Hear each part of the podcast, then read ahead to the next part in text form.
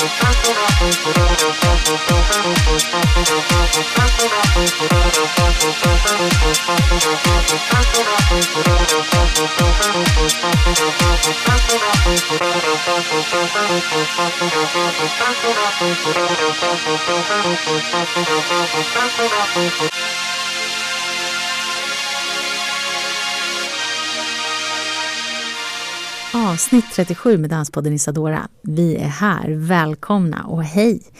Om du är en sån här nylyssnare så tänker jag berätta att det här är podden för dig som är sådär sjukt intresserad av dans och allt som inramas av dans och bara måste dansas om och pratas om.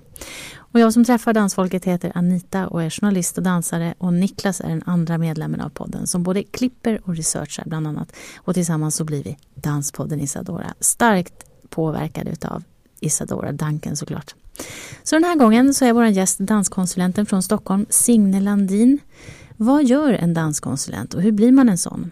Och hur har dansen och de här utövarna utav dans förändrats under den tid som hon har varit verksam? Det pratar vi bland annat om. Avsnittet är redo. Är du? Ja, men då kör vi! Men Signe Landin, välkommen till Danspodden Isadora.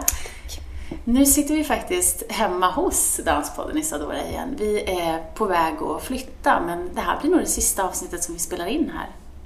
Du och jag, vi träffades för några år sedan, det här är mitt minne i alla fall, på en informations eller workshopsdag på Zebradans. Mm, det stämmer. Mm. Och där fick vi kontakt och sen kom jag till eh, kontoret eh, på DIS då i Gamla stan och där så sågs vi och pratade mera dans. Mm. Och sen så har vi träffats genom åren och så har jag varit på några träffar på DIS hos er. Men du är här därför och sen också för att vi har lyssnare som har önskat hit dig. Oj då. Ja, för din roll, eh, bland annat som verksamhetschef på DIS och danskonsulent i Stockholm under många år. Och det tycker ju folk är jätteintressant. Folk vill veta mer om det och vi vill veta mer om dig mm. och vem du är. Men du har alldeles nyligen slutat i din roll också. Mm. Så du gör ju någonting annat nu. Ja, just nu så har jag ett uppdrag att koordinera ett eh, projekt mellan Danderyds sjukhus och Stockholms läns landsting som handlar om rehabilitering med kultur. Mm. Så jag är koordinator för det programmet. Det är okay. väldigt spännande. Men du fortsätter alltså? Är det dans relaterat? Det, eller nej, det är inte bara i stort? Ja, kultur i stort. Uh, försöker få in olika kulturuttryck där de här patienterna ska få pröva på, se, uppleva mm. kultur på olika sätt. Härligt. Mm. Alltså du slutar inte då? Med Nej, jag gör inte det. Men min roll eh, som verksamhetschef och danskonsulent, den har jag ju slutat. Mm. Mm. Just det. Mm. Men kan du berätta lite om dig själv då? Så här, din bakgrund, hur det kommer sig att du har hamnat där du har hamnat? Jag tänkte, tänkte lite på det innan jag gick hit idag och det har ju varit lite mm, olika vägar. Jag är rytmikpedagog från början. Mm. Har jobbat med alltså musik och rörelse i eh, en kommunal musikskola i mm. Nacka. Första delen av mitt yrkesliv. Men sen eh, efter ett antal år så kände jag att eh, åh, jag är liksom trött på att vara lärare. Jag kände mig lite utsugen som lärare. Mm. Ville göra något annat. Mm. Men var väldigt nyfiken på dans och rörelse, att fortsätta med det. Men kanske som mer i den administrativa rollen. Och då fick jag jobb på Danscentrum mm.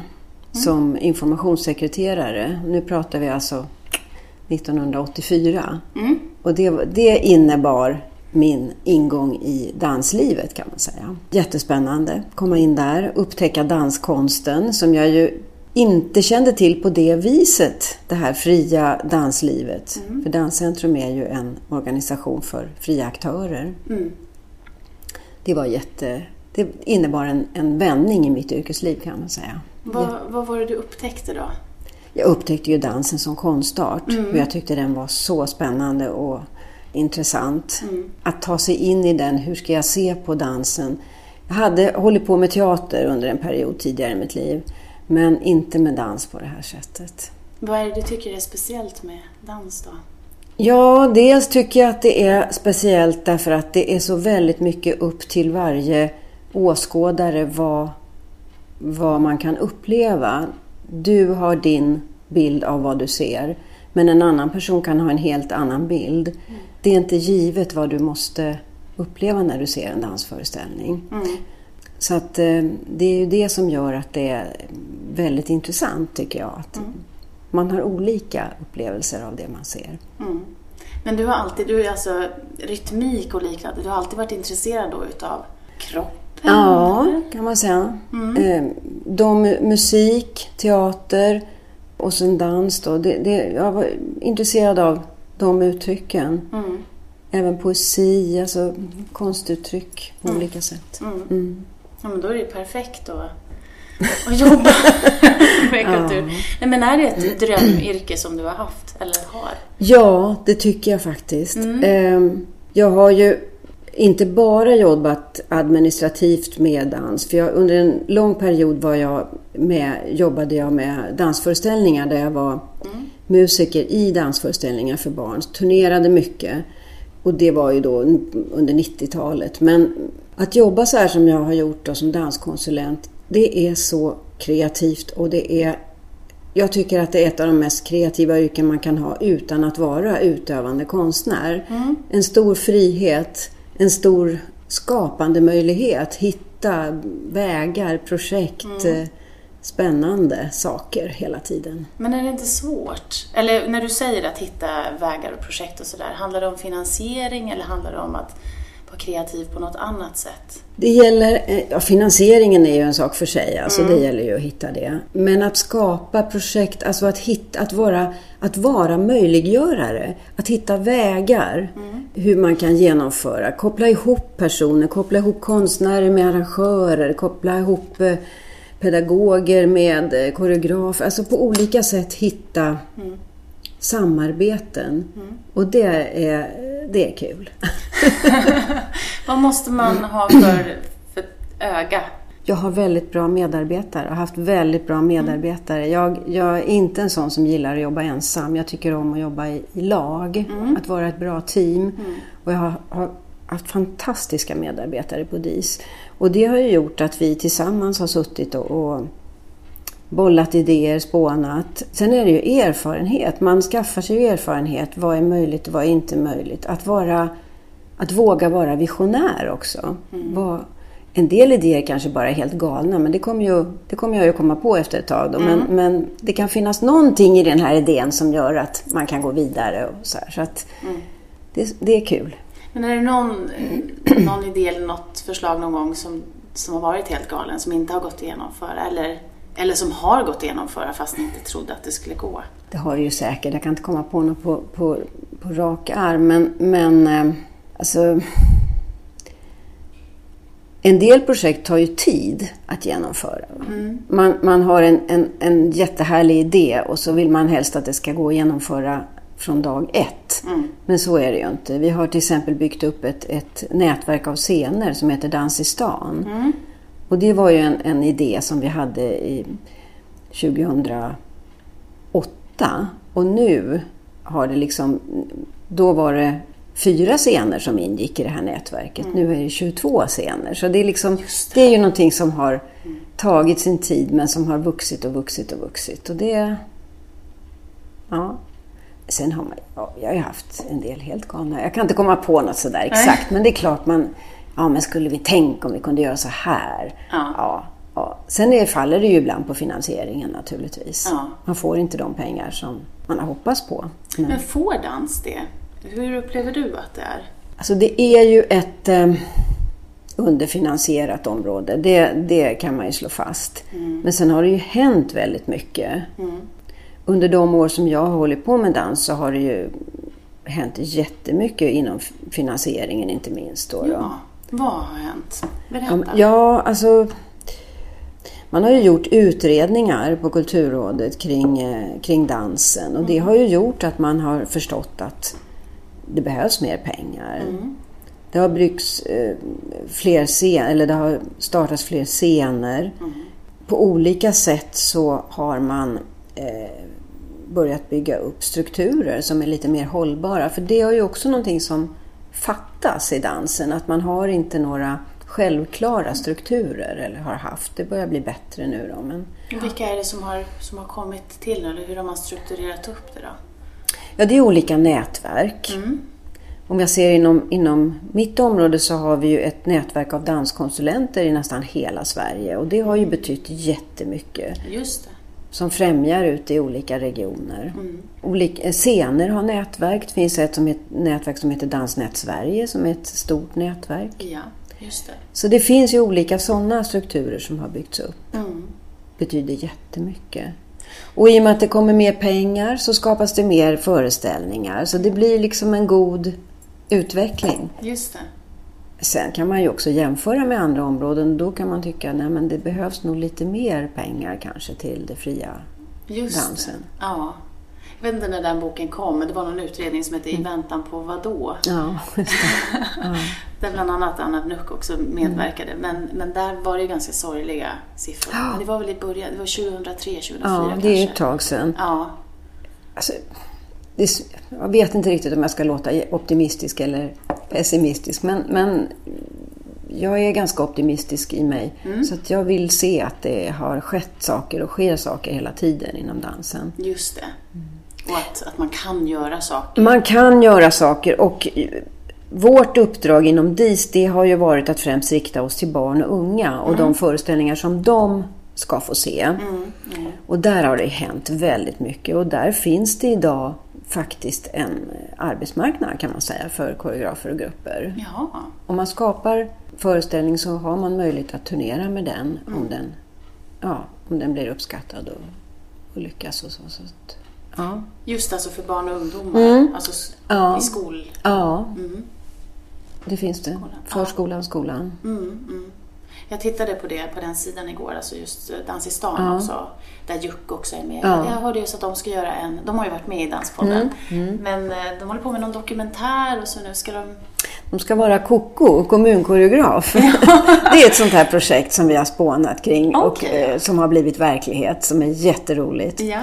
Ehm, vi har ju medverkat till på DIS att många koreografer har haft så kallade residens i kommuner och skolor eller stadsdelar. Det vill säga man är under en längre period och skapar en föreställning. De här residensen kan se ut väldigt olika. Det kan vara korta residens, det kan vara under ett läsår eller ett halvår.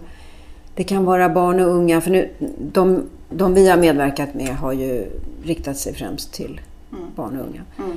Det kan vara bara barn och ungdomar som medverkar tillsammans med de professionella i en slutproduktion. Det kan vara barn och unga som är, har varit som eh, referensgrupper och idéskapare till den här produktionen. Så det ser väldigt olika ut. Men vi på DIS tänkte att det här, det är en massa erfarenheter som hela tiden försvinner med varje residens. Det tas inte tillvara. Kan vi på något sätt medverka till att de, att de erfarenheterna finns kvar? Ja. Så vi ville skapa eh, någon slags manual eller någon slags handledning eller vad man ska säga, eller erfarenhetsbok. Så här kan man göra med ett dansresidens. De här olika ansvarsområdena finns. Så, här tycker, så här visar erfarenheten att man kan göra.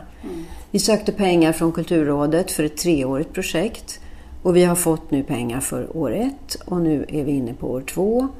Att en grupp eller en koreograf ska befinna sig i en kommun under ett år. Inte på heltid, det är inte möjligt med de resurserna, men, men under långa perioder. Och tillsammans med den här kommunen arbeta fram så här, det här vill vi göra, de här föreställningarna ska vi visa, de här workshopparna ska vi ha för barn, det här sommarkollon ska vi ha för ungdomar och så vidare. Första året var det Haninge som var den kommunen och Kolko Ink, gruppen som jobbade där 2016. Nu 2017 är det Juck som är i Botkyrka Ja. och Ingrid Olterman Dans som är i Upplandsbro. Så det är två kommuner i år. Det blir också spännande. Och sen har vi ett år kvar då som vi ska söka pengar. Och sen så ska vi på något sätt sammanställa alla erfarenheter av de här residensen. Men det låter ju som någonting som borde fortsätta också. Absolut. Det är ju det som är tanken alltså. Att politiker, tjänstemän, kommuninvånare ska få upp ögonen att eh, det är bra att satsa på en längre period av, av dans.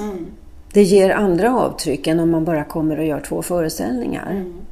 fler kan se det, fler upptäcker vad danskonsten är för någonting. Och Mm. Vi kanske ska satsa på det här, det kanske är värt de pengarna. Mm. Så att eh, det är ju det vi hoppas, att det ska bli en modell som ger ringar på vattnet. Mm. Men vad är din erfarenhet av hur man ser på dans? Då är det väl framförallt barn och unga då som Ja. på. Är det... Ofta så är det ju inte barnen och ungdomarna själva som har någon som är några bromsklossar ska jag säga, utan det är vi vuxna som är det. Mm. Som eh, kan ha en föreställning om att, att dans är konstigt eller jag förstår det inte, det finns ju ingen handling och hur ska jag se på dans? Mm. Lite grann tycker jag det är en folkbildningsfråga. Den här konstarten finns, hur ska vi tillgodogöra oss den? Mm. Teater och musik är ju mycket mera accepterade och man har haft lättare att ta det till sig. Men jag tycker ju att det har förändrats väldigt mycket. Mm. Mm. Det finns många arrangörer, kultursekreterare, lärare som är väldigt eh, kunniga, duktiga, intresserade av dans, har lärt sig mycket och vågar. Ja, men det handlar ju också om att ha tillgång till en konstart. Mm. Så att man gör den till sin. Mm. Ser du mycket teater så det är klart, då vet, jag vad jag, då vet du vad du själv tycker och vad du vill att dina e- elever ska se till exempel. Mm. Det hade ju samma sak med dans. Ja, jag tänker på kultur överhuvudtaget för barn. Absolut. Jag skrev en, en uppsats om barnkultur och så och intervjuade dåvarande kulturminister Marita Ulvskog om det. Och då var det, eh, och hon sa inte det uttryckligen alls, men, men vid opponeringen så var det lite så här, men hur ska barn kunna definiera kultur? De har ju sån konstig definition. Det kan vara så här seriefigurer eller liknande. Och det var så här, men vem ska göra det då? Jo, men det ska vuxna göra och berätta sen för barnen vad som är rätt och inte. Och det låter ju lite som fel väg att gå. Samtidigt så finns det ju såklart naturliga förklaringar till det. Alltså att, Men ändå, att barns rätt att få tycka och tänka kring kultur och sina egna uttryck borde ju vara självklart. Absolut. Och man pratar ju väldigt mycket om det nu, alltså för, av och med barn. Alltså att det är viktigt att ha alla de här perspektiven. Mm. Sen är det ju naturligtvis vi vuxna som ge- ger barn möjlighet att utveckla olika saker och att få se olika saker. Så det gäller ju att vi också är öppna för olika uttryck då. Och inte säger ja det här tyckte jag var så konstigt så att nej, nej, nej jag vet, nej, nu, det här går inte på. Nej. jag tänker att eh, dans är ganska nära modern konst, eller modern dans kanske, modern konst. Absolut. Ja, är det där abstrakta och Ja. just att man måste gå in så mycket själv i det. Och så, då blir det så mycket sökande också kring vad man tycker, varför man tycker och vad det är för känslor det väcker. Och, Poesi tycker jag också, den ligger nära. Exakt, precis. M- Medan teater, men det, kan, det finns ju såklart... Det finns olika ja. sorters teater, självklart. Man ska inte generalisera. Nej. Men eh, sen är det ju också det att ordet har ju en väldigt stark ställning i Ja. vår kultur. Och det som inte är ord har vi svårare kanske att ta till oss då eftersom vi är så vana vid det här Mm, precis. ordet. Jo men exakt, finns saker om vi inte kan definiera dem Nej, just det. överhuvudtaget. Där gör ju Björn Säfsten en sån koppling mellan dans Mm. och, och, och ord och hur vi, hur vi använder oss utav det, hur vi beskriver saker och ting. Hur kan man beskriva saker med rörelser och liknande? Ja. Och hur kan man beskriva med ord någonting som är ordlöst? Ja, Det är också intressant. För det måste man ju ibland. ja visst. Nej, vi, vi, eh, jag och eh, en kollega, vi har varit ute väldigt mycket eh, hos lärare, förskollärare, andra grupper och pratat dans. Det vill säga, hur ska man prata med sina elever kring någonting som man dels kanske känner sig främmande för och dels är ordlöst. Då, då. Och det här är så roliga möten, det är så spännande. Vi tittar på olika eh, snuttar av dansföreställningar och vi pratar om, vi har en enkel analysmetod om hur man kan prata kring det. Att inte använda värderingar utan prata om olika saker man ser. Och det blir alltid så roliga samtal och härliga möten. Jag hoppas vi öppnar lite dörrar där. Och det känns som att det här skulle man göra väldigt mycket mer. Prata Ja. om kultur och konst, upplevelser, därför det vi har olika upplevelser, vi behöver dela med oss och på de här prata dansmötena som vi eh, har så berikar det ju, det berikar individens upplevelse att få höra alla andras upplevelser. Därför att det finns ingen exakt, inget exakt svar på vad du ska förstå eller uppleva. Och då blir det ju så mycket mer intressant. Säger, aha, kan man se det på det sättet? Ja, men det är ju klart. Mm. Ja, men vi har ju, alltså om man ser på bokcirklar och liknande, Ja. just det här ett behov av att prata om det vi upplever och det vi har läst och så. Där kanske det är lite mera handfast då, för då har man läst en text Ja. och så, så diskuterar man utifrån den. Och man har, Mm. Det, inte, det går ju att analysera hur mycket som helst såklart, men just med dans eller liknande så får man då sätta ord på det där Mm. för egen del. Och då kan det bli väldigt personligt också. Mycket. Mm. Det är ju det det ofta blir. Ja, men det upplever jag också. Det har jag också upplevt när jag ser dans och liknande. Att det går, ibland går ju saker och ting så rätt in och man är inte beredd på det.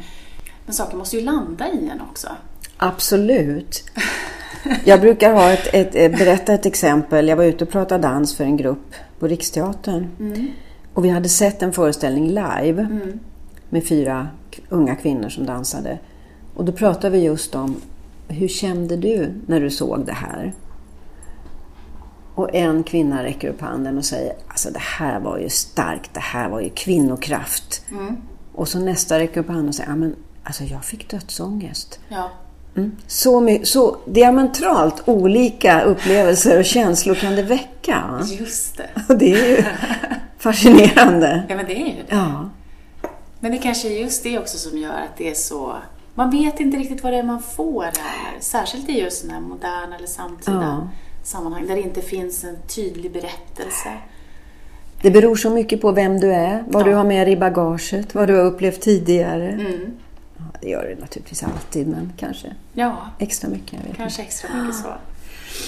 Hur kommer det sig att du alltså, valde då dansbanan eller vad man ska säga? Var det just var det ett val eller blev det liksom en naturlig del för dig?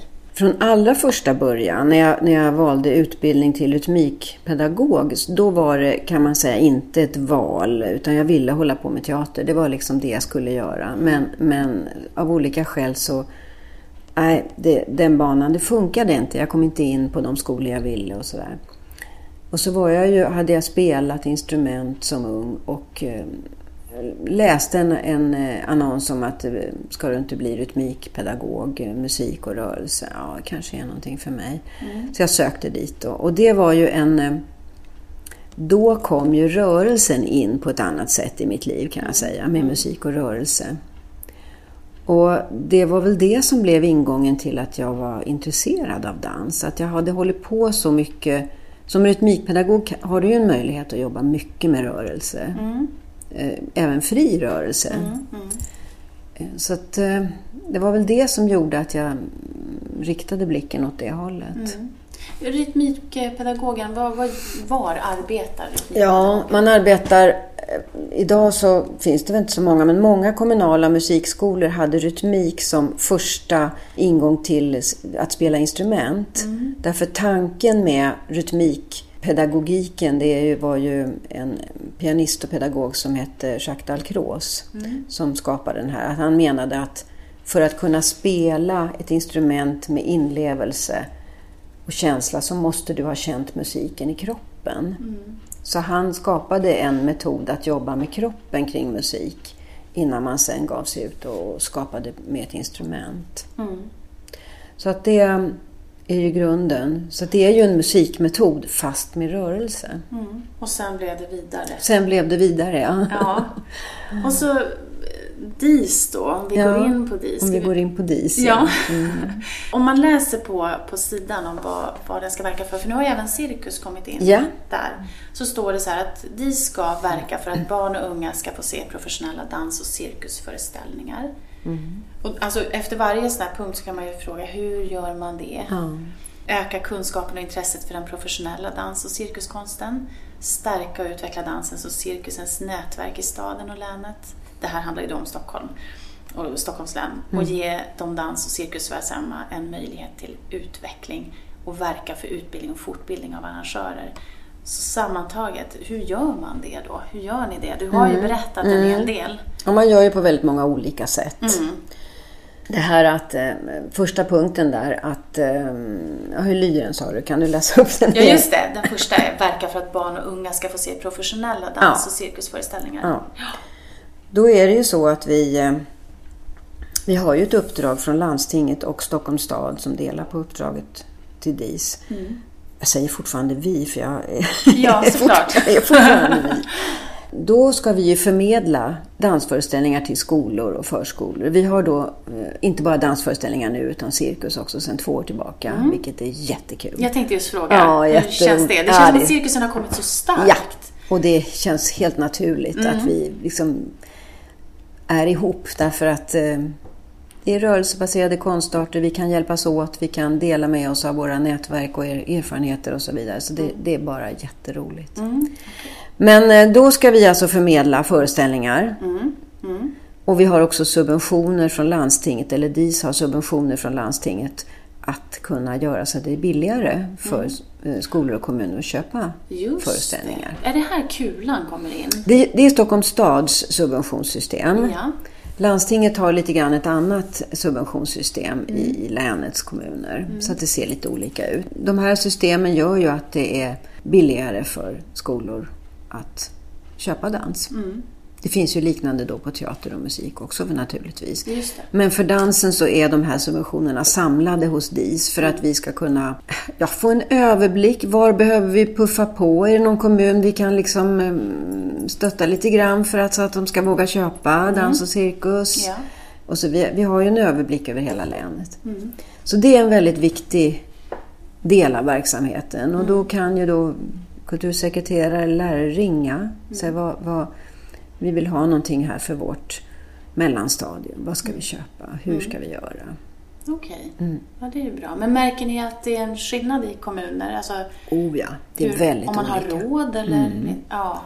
Om man har råd och om man har råd att ha en... eh, Det är ju en prioritering, man har en person som jobbar just med kultur. En del kanske har någon person som har en pytteliten del av sin tjänst med kultur. Då blir det inte så mycket. Nej. Men har man en, en kanske flera kultursekreterare eller eh, samordnare eller administratörer, då märks det. Mm, mm, Och har en budget kanske också då som är någonting att tala om. mm. Ser ni något mönster då? Alltså att det satsas mer i kommuner, i vissa kommuner än andra? Ja, det, det satsas mer i vissa kommuner. De små kommunerna har ju lite svårt. För att det säger sig självt, där, där är det inte lika eh, mycket resurser. Nej. Ja, men det, det är ju ofta de kommuner som, som, som åter, det finns kommuner som återkommer hela tiden som vi har jättebra samarbete och kontakt med. Mm. Och några som vi måste försöka göra insatser för att få igång dem. Kan och de som- samarbeta på något vis? Absolut. Ja. Det kan de. Det här nätverket Dans i stan som jag pratade om, scennätverket, det är ju också ett sätt att skapa turnéer för grupper i olika kommuner. Det blir billigare på så sätt om man kan samarbeta. ja. Och andra samarbetsformer kan man ju också hitta. Mm, mm. Så tycker du att din roll, eller er roll kanske, men din roll har inneburit mycket makt? Alltså sådana här positioner där man, där man då sitter på pengar dessutom, det innebär ju per automatik en, en, en makt som man verkligen måste ta ansvar för. Mm, Och som eh, inte är helt lätt faktiskt. Vi eh, försöker ju se till, eller DIS försöker se till att vi har referenspersoner. Att inte är vi som avgör hela tiden vem som ska vara berättigad till subventioner och så vidare. Utan vi har referensgrupper som hjälper oss i det här kvalitetsurvalet som ju är jättesvårt. Mm, mm. Kvalitet och kultur är, det är svåra saker att få ihop. Hur ska man se? Det finns olika sorters kvalitet. Och, Vad använder ni för kriterier? Vad är vanligast? ja, men det är ju så mycket olika kriterier. Det ska ju vara, det ska ju vara rent tekniskt tillräckligt bra. Det ska vara konstnärligt intressant. Det ska vara, funka mot den målgrupp man vänder sig till. Det hjälper inte hur bra konstnärligt man är om man inte är intresserad av att nå de här tonåringarna som man säger sig vilja nå. Alltså det, det är viktigt att man har ett intresse och en förmåga att nå målgruppen.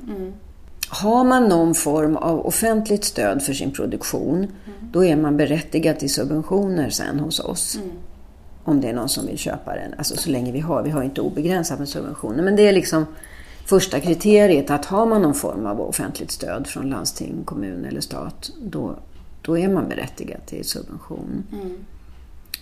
Eh, sen kan det ju vara föreställningar som inte har det och det är då vi, vi liksom kommer in med vår, mm. vår, vår referensgrupp. Mm. Har, brukar ni ha någon slags, jag vet inte om det är ni som har det, men, men att man säger att men det här året satsar vi på att nå den här gruppen eller vi vill att ni mm. tänker på det här liksom, ensamkommande flyktingbarn mm. eller, mm. eller sådär, att vi mm. når de mm. grupperna. Så kan det vara. Ja, mm. jag tänker att då blir det också lite enklare att, att göra ett urval. Och då kan ju också bidragsgivarna ha speciella satsningar på till exempel ensamkommande och flyktingar. Och så. Ja. Då är det ju... Och vi har ju i våra måldokument, styrdokument, så står det ju vissa sådana här saker som är jätteviktiga med mm. mångfald och mm. regional spridning och mm. allt sånt. Det var en fråga som, som man önskade att jag skulle fråga dig också. Det här hur synen på dans och dansarnas villkor har förändrats under de här åren som du har arbetat med dans. Ja, det är en svår fråga. Jag tycker ju att det har förbättrats och lite av det har vi ju pratat om. Det finns mm. större mm. möjligheter att arbeta idag. Mm. Eh, man har fått upp ögonen mer att eh, produktionskostnader kan vara större för dansen. Man har ingen, som vissa teatergrupper kan ha, en egen lokal att repetera i utan man flyttar runt på olika hyrlokaler. Mm. Man har inte haft möjlighet att hålla ihop ett danskompani. Det finns inte de ekonomiska resurserna utan en koreograf samlar en grupp dansare för en produktion och ett antal föreställningar. Sen måste de där dansarna ta andra jobb och så får koreografen spelningar med den här föreställningen. Då måste man repetera upp igen kanske. Mm. Så så att det, är liksom, eh, det, det är dyrt på det sättet i produktionen. Mm. Men har det förändrats någonting under åren eller har det blivit annorlunda eller ser det likadant ut? Det här är jättesvårt att uttala sig om. Jag tycker ju att det har blivit bättre. Ja. Att man förstår de här villkoren lite bättre. Mm. Men jag tycker att vi hela tiden måste prata med arrangörer. det är billigare att köpa en musikakt eller en teaterföreställning. Ja, det är det. Men mm. det beror på det här. och, och, och det kanske ändå är viktigt att barnen får se alla konster. Alltså man måste hela tiden argumentera för det här och förklara. Just det. Just det, för förståelsen är för inte förstå så stor. Nej. Nej. Nej. Nej, men man ser ju den färdiga produkten mm. och kanske skillnader i pris. Mm, mm. Just det. Ja, men det vittnar ju många dansare mm. och koreografer mm. om att det är liksom, de tycker att det är så dyrt det här med dansen. Och så, mm. Eller att det kan vara mm. det och att det handlar om kostym kanske. Men varför mm. kan, vi, vi mm. har bara musik istället för att dansen på blir så dyr. Men det är för att man inte heller vet riktigt vad det är som ligger bakom Nej, och vad det är som är det. kostar. Och om du tittar på eh, offentliga vuxenproduktioner det kan ju vara en ganska dyr produktion och så får man inte möjlighet att spela med den kanske tre, mm. fyra föreställningar mm. på Dansens hus eller på MDT eller något mm, mm. Men det är också väldigt dyrt och kostsamt. Ja, visst. Men repetera liksom ett halvår, ett år och, sätta och sen så, så, får man visa den en handfull gånger. Mm. Och sen försvinner den. Sen är den... Mm. Där man också kan se att får man möjlighet att, att ligga en längre period Ja, men då går också ryktena. Det går från mun till mun. Den här ja. ska ni se. Det tar ett tag innan folk får upp ögonen för en produktion. Så är det ju. Så är det oh, det vet jag ju. När man går på Dansens hus också. Här har vi ju i och för sig mm. en, en genom... Alltså det spelas ju och det turneras ju mm. mycket. Mm. Men går man och ser... Vissa föreställningar är ju bara en dag. Ja. Eller två. Så mm. vill man rekommendera någon annan så... Ja, då är det ju kört. Det är ju kört. Det är ja. verkligen bara så här, du får ta det i nästa land mm. eller... Mm. Men, ja, det... Så det är lite tuffa villkor? Ja, det är det ju. Och, och, en del tycker också att det är lite charmigt med det, att man säger nej men då får man chansa. Man ska inte vänta på att ordet ska börja cirkulera, utan det är bara att gå. Mm. Är det några frågor som du ser har varit stora under de här åren du har arbetat? Så har det varit något speciellt som du... Ja, det är ju det här med, med eh, att hitta scener för dansen. Det tycker jag har varit eh, och fortfarande är ett stort arbete. Scener och repetitionslokaler naturligtvis. Främjandeuppdraget. Vi har ju mycket också, DIS har hela tiden inspirationsdagar kring dans.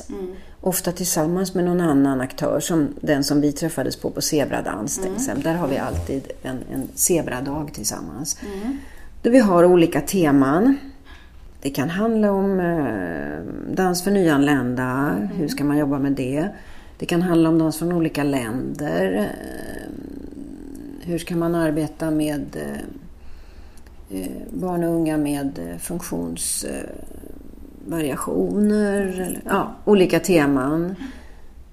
Det kan vara också en kommun som säger vi vill ha en inspirationsdag eller en studiedag. Kan ni hjälpa oss att sätta ihop den och, och ha den kring dans och så. Just det. Så att det där är ju också en väldigt stor del av jobbet.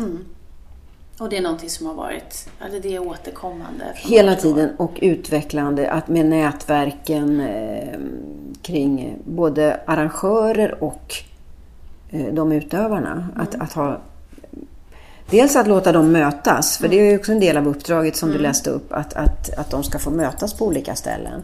Men också att ha kompetensutveckling för de här grupperna på olika sätt. Olika nya områden som har kommit är till exempel Skapa dans som är en koreografitävling för ungdomar. Som finns i hela landet hos många av mina Jaha, kollegor. vad roligt. Ja. Ja. Eh, Då har man deltävlingar i varje region. Man, ungdomar får anmäla sig då. Jag har en koreografi, den ska vara, få vara jättekort, alltså 3-4 minuter. Men man ska ha gjort koreografin själv, det får inte vara någon vuxen som har gjort det. Vänder sig till ungdomar mellan 15 och 21. I varje region så utses då en, en segrare och sen är det en, en eh, riksfinal som senaste åren har varit på Riksteatern. Och det där har utvecklats jättemycket och vi har gjort det på DIS här, utvecklat det senaste åren väldigt mycket eh, kring Alltså det är ju inte tävlingen som är det viktigaste utan det är ju det här att ungdomarna träffas. De får coaching av en koreograf, de kan få se en professionell föreställning. Alltså det, det är så mycket runt omkring som är viktigt. Och den här riksfinalen, den är, den är, liksom, det, det är ett evenemang som är helt outstanding. Alltså, Härligt när de Ja, möts. Och, ja. Vilka är det som går på det då? Vilka är det som ser det? Ja, det är ju mest kompisar, föräldrar. Mm. Men det kan också vara andra... Det kan ju vara koreografer som ser ah, det här kan vara Mm. coming. Ja, precis. Jag tänker att det är där det händer kanske, eller en del utav Och det ser man nu när det har gått så lång tid med det här Skapa dans. De, Mm. de, I de regioner där det började, där är det flera som har blivit professionella Mm. och fortsatt med dans. Så att det är klart att det ger avtryck. Mm. Så sådana saker har vi väldigt mycket eh, utvecklat kan man säga inom DIS. Just det. Är det någon åsikt eller så som du har ändrat genom åren då? Men alltså, som person så har jag ju olika favoriter. Alltså, Mm. det här, man får ju olika... I och med att man ser mycket, jag ser mycket, då får jag ju ett förhållande till konstarten. Mm. Och vissa delar kan jag tycka mer om, vissa delar av konsten kan jag tycka mindre om. Mm. Så är det ju med alla, man kan ju inte älska allt. Nej, nej. Men att också få ett förhållningssätt att även om jag inte tycker om just den typen av dans som visas här så kan, det vara, kan jag, måste jag ha den förmågan att se att det här är professionellt, det här är, det här är bra. Och det kan finnas andra som tycker jättemycket om det. Så det, det är ju det förhållningssättet som är viktigt att ha. Dansar du själv någonting? Ja, jag, jag är med i en grupp som heter Sjunger och tiger. Jag, var, jag, var, jag var med under en period i dansgruppen Tiger. Annie Kylper och Ingrid Olterman hade den. Och eh, var jag med som musiker och även som producent under många år. Sen eh, splittrades den och eh, nu är vi fyra damer som eh, gör någon slags eh, tant... Eh, performance, kan man säga. Tantperformance? Ja, alltså vi är fyra tanter som, som, som, som rö- sjunger och tiger, helt enkelt. Okej. Så när ni tiger, då rör ni er? Eller? Ja, eller ja. vi sjunger och tiger, sjunger och rör oss samtidigt. Alltså det är ju, mm. Sjunger och tiger är ju en, en, en rolig, bara som mm. en rolig grej i förhållande till tiger. Mm. Men det, det är svårt att sätta etikett på vad det är vi gör. Okay. Så det är lite performance. Eh. Mm, så man måste se det helt enkelt? Man måste se det och vi gör det Site Pacific ofta i någon park eller mm. på något torg eller i någon mm. kyrka eller något sånt. Jaha. Där vi har, vi har olika element och sen eh, bygger vi en föreställning utifrån platsen. Men ni annonserar det någonstans? Eller man får, liksom... Ja, det gör vi. Men alltså, vi gör ju inte så himla många föreställningar. Så, men, men eh, det händer då och då. Men, okay. men det är kul att ha någonting sådär som ja. stimulerar. Ja, jag förstår. Gud vad mm. roligt. Mm. Om du ser tillbaka på 2016 då, vad var speciellt med 2016? Förutom att du avslutade mm. din roll. Ja, alltså det var ju väldigt mycket det här att det kom mycket ensamkommande barn och ungdomar mm. som vi har ett uppdrag att jobba med. Vi har på DIS utvecklat olika delar. i stan har haft en festival som har varit, vi samlade till många föreställningar i en, kring en festival. Mm. Det var också nytt, speciellt. Mm. mm. Cirkusen är ju väldigt rolig att den utvecklas också hela tiden. Mm. Och det händer saker hela tiden där. Mm. Det är jättekul. När, när vår cirkuskonsulent startade, då var det en halvtidstjänst. Nu inför 2017 så har DIS fått medel så att det kan vara en heltid. Mm. Så det är ju jätteroligt. Mm. Man ser att det gör nytta. Det betyder någonting att det finns en, en samlande person som kan främja och hur kommer det sig att cirkusen har kommit så starkt? Alltså det, dels så mm, tror jag ju att Cirkus i Kör har gjort väldigt mycket. Ja. Cirkusen har ju också fått en egen centrumbildning, intresseorganisation, Manegen. Mm. Det betyder mycket. Mm. Det kommer många mindre kompanis, precis som, alltså lite samma utveckling som dansen hade. Ja. För, alltså jag kan se väldigt stora paralleller. Mm. Så att eh, det händer saker. Mm. Nu gäller det då för vår konsulent att hitta sätt att få ut eh, cirkusföreställningar precis på samma sätt som dansföreställningarna kan åka ut i kommunerna. Mm. Och också coacha cirkusartisterna att cirkus kan se ut på så många olika sätt. Mm. Det finns en del grupper också som jobbar med dans och cirkus tillsammans. Det är en bra kombo. Ja. Om man ser på 2017 då? Alltså det här Koko kommunkoreograf är mm. ju någonting som, som då startade 2016 ska jag säga. Det, det var ju också viktigt. Och det kommer ju att, att, utvecklas ännu mer nu under 2017. Så det ser jag som någonting jättespännande och viktigt. Mm. Sen det projekt som jag själv då håller på med som uppdrag med rehabilitering med kultur. Mm. Det, det känns ju också som ett nytt spår som är väldigt väsentligt. Mm. Som jag tror på väldigt mycket. Mm. Ja, det satsas en del på det. Det satsas en del på det, ja. Härligt. Mm. Har du någonting som du vill tillägga? jag, jag känner mig ju så privilegierad som har fått jobba på det här sättet och haft, eh, fått alla de här kontakterna med alla fantastiska människor. Mm. Eh, både utövare och arrangörer, lärare och inte minst mina kollegor. Alltså det, det, det är ju som sagt inte slut ännu. Men, men det har varit en sån jag menar vilken förmån att få jobba med det man älskar. Alltså. Mm, och verkligen. under de förutsättningarna. Jag tycker verkligen att under de här åren, om du tänker sedan, 1984 där jag startade med dans, började jobba med dans, så har ju eh, ekonomin eh, verkligen eh, utvecklats. Och för DIS, mm. som, som satte igång 2002, mm. då blev danskonsulentverksamhet här i Stockholm. Då var det bara jag. Mm. En tjänst. Nu är DIS fyra tjänster plus en ekonom. Just det. Mm. Så det har ju utvecklats jättemycket och där har ju särskilt landstinget satsat jättemycket, mm. måste jag säga. Så det är väldigt kul. Ja. Det känns ju som att ja, man har sett att dansen behöver stärkas helt enkelt i förhållande till de andra mm. områdena. Men har det funnits då starka aktörer eller så som har arbetat för att få in Alltså för att man ska förstå att dansen... Ja, det är ju naturligtvis tjänstemännen på mm. Som eh, i samarbete med DIS då, mm. samarbete med oss uh, ute på fältet har uh, jobbat för det. Mm, mm. Så är det. Mm. Härligt. Hur mycket kommer du hänga kvar på kontoret då, i Gamla stan? Ja, det, det gäller ju det här att både, både kunna släppa men ändå ha kvar det göttigaste. Jag kan inte riktigt svara på det. Nej, nej, nej. När du bor där också i närheten. Ja. Kanske man kan droppa in på en kaffe och se. Ja, det kan man ju göra. Bara de inte tänker, Åh, kommer hon igen här nu då?